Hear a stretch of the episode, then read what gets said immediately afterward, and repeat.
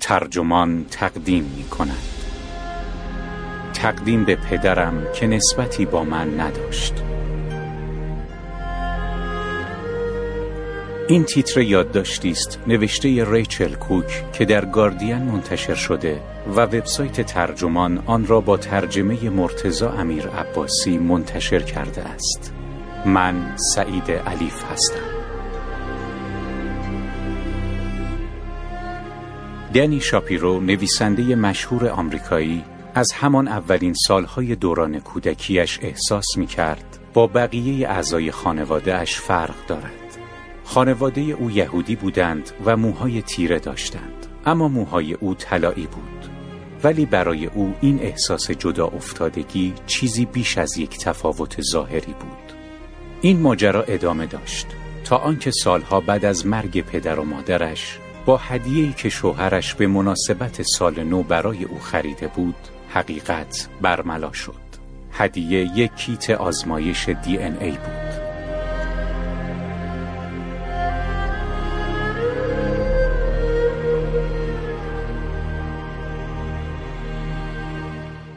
خودتان را در آینه ورانداز کنید چه می‌بینید؟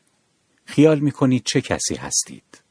دخترک در تاریکی شب وقتی پدر و مادرش خواب بودند دزدکی می‌رفت کنج راهرو و مدتها به انعکاس تصویرش در آینه دستشویی خیره می‌شد. دنی احساس می کرد تافته جدا بافته است. هرچند که آن زمان عقلش به این چیزها قد نمی‌داد و از بیان احساسش عاجز بود. شاید اگر به اندازه کافی به خودش ظلمی زد، چهره تازه از پس انعکاس چهرهش در آینه بیرون می آمد. چهره واقعی تر که بازتابی شفاف از احساساتش نسبت به خود بود. هرچه بزرگتر می‌شد این بیگان انگاری که همیشه همراهش بود بیشتر و بیشتر جان گرفت. آنطور که خودش می‌گوید اوضاع جوری بود که انگار خود حقیقیم در آن سوی دیواری نامرئی گیر افتاده بود. جدا شده و بازمانده از خودم. اما هنوز دلیل آن را نمی‌دانست. در محله کودکیهایش در نیوجرسی دنی تنها کودک خانواده ای از یهودیان ارتودکس بود. قلاده سگش را می گرفت و خیابانها را به امید آنکه همسایگانش او را به خانهشان دعوت کنند بالا و پایین می کرد.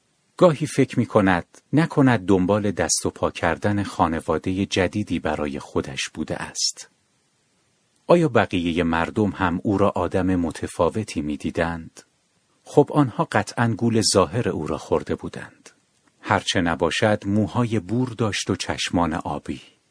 روزی در اواخر دهه 1960 خانم کوشنر، مادر بزرگ جرات کوشنر، داماد ترامپ که از دوستان خانوادگی شاپیروها بود و دوران جنگ را در لهستان سپری کرده بود، دنی را گوشه ای کشید و در حالی که بازوانش را چسبیده بود به او گفت کوچولوی مطلعی اگر توی گتوی ما بودی می توانستی از نازی ها برای ما نان و غذا جور کنی. شاپیرو چندین کتاب خاطرات پرفروش نوشته است و این سهم او در بازار سهام باز کردن گره های پیچیده زندگی در اجتماع بوده است. به قول خودش همیشه تلاشم بر این بوده تا از دل موضوعات بی سر و ته معنای بیرون بکشم و به بینظمی و آشفتگی سر و سامان بدهم. اما در گذر سالها شاپیرو حالا در دهه پنجم زندگی است. خودش نیز میپذیرد که همیشه رازی را در قلبش داشته است. چیزی که پیشتر چیزی از آن سر در نمی آورد. اما در جوان 2016 معما حل شد. شاپیرو تصادفاً دلیل از خود بیگانگی و رنگ طلایی موهایش را فهمید. هرچند که همه چیزهای دیگری که خیال می‌کرد می‌داند حالا دود شده بود و به هوا رفته بود. شاپیرو در کتاب خاطرات جدیدش وراست می نویسد به سرم زده بود که واقعی نیستم. من ابله و دیرباور بودم. حساب هیچ چیز را نکرده بودم. خیال می کنی که هستی؟ این سوالی بود که او هم پاسخش را می‌دانست و هم جوابی برایش نداشت. والدین شاپیرو در سال 2016 دیگر زنده نبودند. پدر دوست داشتنیش که دنی شیفته اش بود و مادر بد و سختگیرش که هرگز با او صمیمی نبود. در تابستان آن سال شوهرش مایکل که درباره اصل و نسب دنی کنجکاف شده بود یک کیت آزمایش دی ان ای را به مراکز تشخیصی فرستاد. این کیت ها امروزه از جمله محبوب ترین هدایای سال نو در آمریکا محسوب می شوند. پارسال دوازده میلیون کیت در آمریکا فروخته شده است و جمعاً 26 میلیون نفر آزمایش دی ان ای داده و دی ان ای خود را به یکی از چهار مرکز برجسته ذخیره سازی و بانک DNA اهدا کرده اند. چند هفته بعد آنها ایمیلی حاوی نتایج آزمایش دریافت کردند. دنی و همسرش مایکل از نتایج آزمایش متحیر شده بودند. پاسخ مؤسسه Ancestry نشان می‌داد که تنها 52 درصد از DNA شاپیرو به دودمان اشکنازی با اصالت اروپای شرقی برمیگردد و رگه هایی از نژادهای فرانسوی، ایرلندی، انگلیسی و آلمانی در مابقی آن دیده می شود. این نتیجه زن و شوهر را کاملا دلواپس کرد. تا آنکه تصمیم گرفتند که نتایج تست دی ای دنی را با خواهر ناتنیش سوزی مقایسه کنند. در اینجا بود که مایکل فهمید که این دو زن در واقع هیچ ارتباط نسبی و خیشاوندی با هم ندارند. این اتفاق می توانست فقط دو معنا داشته باشد. یا سوزی دختر واقعی آقای شاپیرو نبود یا آنکه خود دنی دختر این مرد نبود. دنی توی دلش می‌دانست که آقای شاپیرو پدر سوزی است. سوزی شبیه او بود. اما دنی به هیچ کدام از اعضای خانواده شباهت نداشت. اما چطور چون این چیزی امکان پذیر بود؟ پس تکلیف پدر عزیز دردانه و دوست داشتنی او چه می‌شد؟ پس از این همه چیز به سرعت پیش رفت. اطلاعات نسب شناسی انسستری نشان می‌داد که او یک عموزاده دارد که البته شاپیرو او را نمی شناخت. طولی نکشید که مشخص شد مادر او دو برادر در قید حیات دارد. یکی از آنها دانشجوی پزشکی در فلادلفیا بود. شهری که شاپیرو به خاطرش می آورد. چون پدر و مادرش یک بار در گذشته برای درمان ناباروری به آنجا سفر کرده بودند. مادر دنی تا وقتی زنده بود فقط دو بار به این موضوع اشاره کرده بود و همیشه هم طوری حرف زده بود که ماجرا کش پیدا نکند. آیا ممکن بود مردی که دنی در کتابش او را بن ولدن نامیده اهدا کننده اسپرم باشد و اسپرم او با پدر دنی مخلوط شده باشد؟ کلینیک ها که در آن دوران بی حساب کتاب بودند اغلب این کار را برای بهبود نتایج خود می کردند. بعد هم به بیماران از همه جا بی خبر گفته می شد که بروند خانه و خیالشان تخت باشد. بله، چون این اتفاقی بسیار محتمل بود. دنی آن مرد را در اینترنت پیدا کرد. ویدیویی از او را نیز در وبسایتش دید. گویی داشت تصویر خودش را در آن مرد می‌دید. مردی با همان رنگ پوست، شکل چانه و با همان چشمها، صدا و حرکات دست. من و دنی از طریق اسکایپ با هم گپ زدیم. او در اتاق هتلش در نیویورک بود.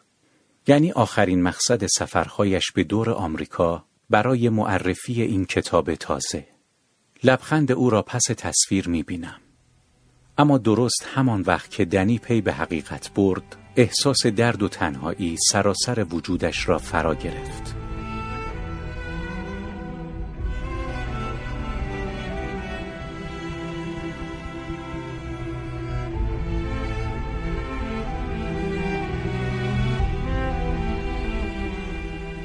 چرا والدین دنی رازی به این بزرگی را در سینه خود نگه داشتند تا رهس گور شدند. اما دنی حالا می‌دانست که واقعا تنها نیست. او می‌گوید این دهمین کتاب من است و من هرگز چیزی شبیه به این را تجربه نکرده بودم. همه چیز در تور کتابگردیم طبق روال پیش رفت. همه چیز فوقالعاده بود. حالا می توانستم تقریبا از همه چیز سر در بیاورم و آدمهایی مثل خودم را بشناسم. در هر دسته از مخاطبانم تعداد قابل توجهی وجود دارند که سر از راز خانوادگی خودشان درآوردهاند. فرزندخوانده هایی که روحشان از این موضوع خبردار نبوده. فرزندان حاصل از اسپرم های اهدایی که هرگز از این موضوع اطلاع نداشتند. پدر و مادرهایی که تصمیم گرفته بودند تا حقیقت را برای فرزندانشان فاش نکنند. اما حالا به این تشخیص رسیده بودند که مخفی کردن این راز دیگر فایده ای ندارد و پیرمردهایی که بعید از خواننده کتابهای من باشند اما اسپرم خود را به طور ناشناس اهدا می کردند و حالا فرزندان خونیشان سراغشان آمده بودند و یا گمان می کردند حالا فرصت خوبی دست داده که با فرزندان همخونشان دیدار کنند. به گفته شاپیرو امروزه در آمریکا روز به روز به تعداد کسانی که به حقیقت هویتی خود پی می‌برند افزوده می شود. کیت های تشخیص فراگیر شده و بگویی نگویی به یک وسواس ملی تبدیل شده اند. به لحاظ آماری چیزی در حدود دو درصد از افرادی که آزمایش DNA می دهند پی به NPE بودن خودشان می‌برند که مقصود از این اصطلاح کسانی هستند که والدین واقعیشان نه خانواده فعلیشان که کسان دیگری هستند اگر فرض بگیریم که سال گذشته دوازده میلیون کیت در آمریکا به فروش رفته باشد بنابراین حدود دویست و چهل هزار نفر فهمیده اند که والدین فعلیشان نسبتی با آنها ندارند و این آمار فقط شامل کسانی است که تن به آزمایش داده اند. شاپیرو می‌گوید کتاب او درباره مسئله فراگیر حرف می‌زند که در کمال تعجب نوشته ها و مستنداتی که درباره آن داریم بسیار ناچیز و کم شمارند. علل خصوص درباره تلقیح با اسپرم های اهدایی است. گرچه وراست کتابی کاملا شخصی است که تنها به نقل ماجراهای خود شاپیرو می‌پردازد. اما پس از گذشت چند ماه از پایان نگارش کتاب شاپیرو بیش از پیش متمرکز بر مسئله شده است که به زعم خود آن را اصول اخلاقی می داند که در زمینه تلقیح با اسپرمهای اهدایی در طول سالهای متمادی نادیده انگاشته شده است. شاپیرو ادامه می دهد که در دوره پدر و مادرم قانونی در این زمینه وجود نداشت من با افراد زیادی به گفتگو نشسته که فهمیده اند فرزندان حاصل از اسپرم اهدایی هستند. این اتفاق همیشه می افتد. اما حالا هم اوضاع چندان بر وفق مراد نیست. البته اهدا کنندگان بریتانیایی دیگر نمی توانند ناشناس بمانند. چرا که قوانین مرتبط در این کشور در سال 2005 تغییر کرد. اما در آمریکا و کانادا همچنان افراد می توانند به صورت ناشناس اسپرم های خود را اهدا کنند. بسیاری از اهدا کنندگان گزینه ناشناس بماند را علامت می‌زنند. این شیوه باید تغییر کند تا حدی به خاطر عواقبی که برای فرزندان خونی خواهد داشت و البته به این خاطر که ماه پشت ابر نخواهد ماند و حقیقت آشکار می شود. در کتاب من خواهید فهمید که پی بردن به اینکه فرزند آدم ناشناسی هستید چه احساسی دارد. تلقی نادرستی در بین عموم درباره آزمایش دی ای وجود دارد. پدر زیستی من این آزمایش را نداده بود. اما برادرزاده اش تست دی ای را داده بود و من او را پیدا کردم. دوره ناشناس ماندن به سر رسیده است. در شرایطی که دنیا عوض شده و علم متحول شده است آیا زمانت ناشناس ماندن از سوی بانک های اسپرم به اهدا کنندگان اعتباری دارد؟ شاپیرو در طول چند هفته اخیر با مراکز اخلاق زیستی در دانشگاه های استنفورد و هاروارد گفتگو کرده است. موضوع پیچیده است. مسئولیت اخلاقی فردی که زمانی اسپرم خود را اهدا کرده است چیست؟ و مسئولیت اخلاقی کسی که متوجه می شود نسبت خونی با آن اهدا کننده را دارد چیست؟ چند سال بعد مردم با خودشان خواهند گفت که خدای من چون این چیزی در مخیله ام نمی کنجد. علم ما را به سوی می کشد که چون این رمز و رازهایی در آن جایی ندارد. اما اکنون ما در مسیر پرپیچ و خم رسیدن به این نقطه قرار داریم. بخت با شاپیرو یار بود. او پس از این شوک ابتدایی تجربه ای خوشایند داشت. او میل داشت که پدر زیستیش را ببیند و پدرش نیز هرچند با تردید اما سرانجام این خواسته را پذیرفت. آنها با هم خوب بودند و ارتباطشان که رفاقتی گرم است تا به حال ادامه یافته است. به گفته شاپیرو او کار درستی کرد. او انسانی دوست داشتنی است و من تکه هایی از خودم را در او یافتم. اما قبل از اینها ماجراهای زیادی به گوشم رسیده بود که تعدادیشان تعریفی نداشتند. در واقع اگر پدر واقعیم را پیدا می کردم و آدم بدعنقی بود و سبک و سیاق متفاوتی از من داشت و زندگیش با افکار من نمی ساخت اوضاع فرق می کرد. اگر دلش نمی‌خواست که هرگز مرا ببیند خیلی برایم سخت می‌شد. دیدار با بن به دنی کمک کرد که دست آخر خود را انسانی کامل احساس کند. این کشف سراخر باعث نشد که احساس او نسبت به مردی که او را بزرگ کرده تغییر کند. این حرف مردم که این مرد هنوز هم پدرت است کفرم را در می آورد. اما درستی این حرف را باور داشتم که می گفتند هیچ کس به اندازه او دوستت نداشت. در ابتدا برایم سخت بود که این احساس را از خودم دور کنم که پدر و مادرم در حقم اجحاف کرده اند. اما پذیرفتم که آنها مقصر نبوده اند و زمانه باعث شده بود که تن به این کار بدهند. حتما این لاپوشانی برایشان آسان نبوده است. نازایی آنها و رازی که در دل داشتند شکلی تازه به روابط آنها داده بود. پدرم قبل از ازدواج با مادرم به خاطر متارکه با همسر قبلیش به طور حتم مردی سرخورده و غمگین بود و مادرم هم از اختلالات شخصیتی رنج می برد. اما چه چیزی باعث شده بود که من را به کمک اسپرم های مرد دیگری به دنیا بیاورند و بعد ماجرا را پنهان کنند. این تصمیم فقط اوضاع را بدتر می کرد. حالا که به رفتار خشمالود و تحقیر آمیز مادرم در قبال پدرم فکر می کنم، می‌فهمم که به این راحتی ها هم نبوده است. شاپیرو به پدرش که از نظر زیستی نسبتی با او نداشت، نزدیکتر بود تا با مادرش. زنی که همیشه توی گوش دخترش می‌خواند که به خاطر اوست که به این دنیا آمده است. اما فارغ از هر چیز من او را حتی بیشتر از قبل دوست دارم. من بیشتر با او صحبت می کنم و بیشتر از قبل او را در اطراف خودم احساس می کنم. حالا به این نتیجه رسیده ام که برای دوست داشتن و دلبسته بودن به کسی همیشه لازم نیست که نسبت خونی با او داشته باشید.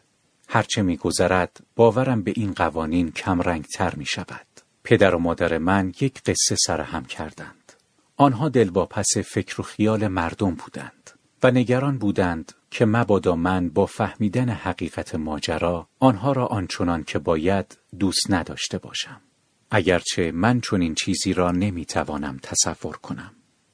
این احساس به دیگر اعضای خانواده او نیز تسری یافت. اولین بار که پس از فاش شدن حقیقت ام شرلی دوست داشتنی و اموزاده هایش را در کنار پدر خود دید بیشتر از همیشه احساس نزدیکی با آنها داشت. به قول خودش حالا بین ما حقیقت حاکم شده بود. حقیقتی فاش و عمیقا شفاف. اما تکلیف یهودی بودنش چه می‌شد؟ همه ما درباره زندگی خودمان قصه می بافیم. قصه هایی که سینه به سینه به ما می‌رسند یا خودمان سر همشان می کنیم و با گذشت سالها به آنها شاخ و برگ می دهیم. قصه بافی در برخی جوامع جزئی ضروری از احساس هویت افراد به شمار می رود. شاپیرو در کتاب وراست تمام تصور و برداشت خود از یهودیت را توصیف می کند. تعدادی ادعیه و اسکار ابری که مدام در ذهنش میچرخیدند و تصویر خیشاوندانش که رو به دیوار خانه زاری و ندبه می کردند. و شاید بیش از هر چیز شرم عجیب و غریبی که وقتی مردم اصرار می کردند که قیافش به یهودی ها نمی خورد احساس می کرد. او می‌گوید ارتباط من با یهودیت پیچیده تر از چیزی است که بتوانم به زبان بیاورم. شاید اینکه کسی به شما بگوید که شباهتی با یهودی ها ندارید قند توی دلتان آب کند. پس از آنکه کتابم را به اتمام رساندم به زیافت شام با شکوهی در نیویورک دعوت شدم که توسط یک سازمان یهودی ترتیب داده شده بود. و آنجا من خودم را در آینه ای در اتاق رقص هتل ورانداز کردم و همان زنی را در پس آن دیدم که دیگران در نگاه اول می بینند. مردم زبان ناخداگاه پنهانی دارند. قوم و خیشم همیشه به چشم غریبه به من نگاه کرده بودند. اما حالا دلیلش را درک می کنم و این مایه آسودگی خاطرم است. کمی تردید می کند. منظورم این است که من آزادم که به شیوه خودم یهودی باشم. ماجرای شاپیرو از آن ماجراهای با پایان خوش نیست. او آدمی نیست که مسائلش را لابلای زرورق پنهان کند. اما حق با خاخامی بود که به دنی گفته بود کشف او به شعرهای الیزابت برت برانینگ میماند. او وراست را به پدرش تقدیم کرده است. اینکه نمی‌گوید منظورش کدام پدر است، حرفهای زیادی برای گفتن دارد. کسانی که همواره پیوند خیشاوندی را از روابط دیگر پایدارتر و قویتر می‌دانند باید کتاب او را بخوانند و آرام آرام سعی صدرشان را بیشتر کنند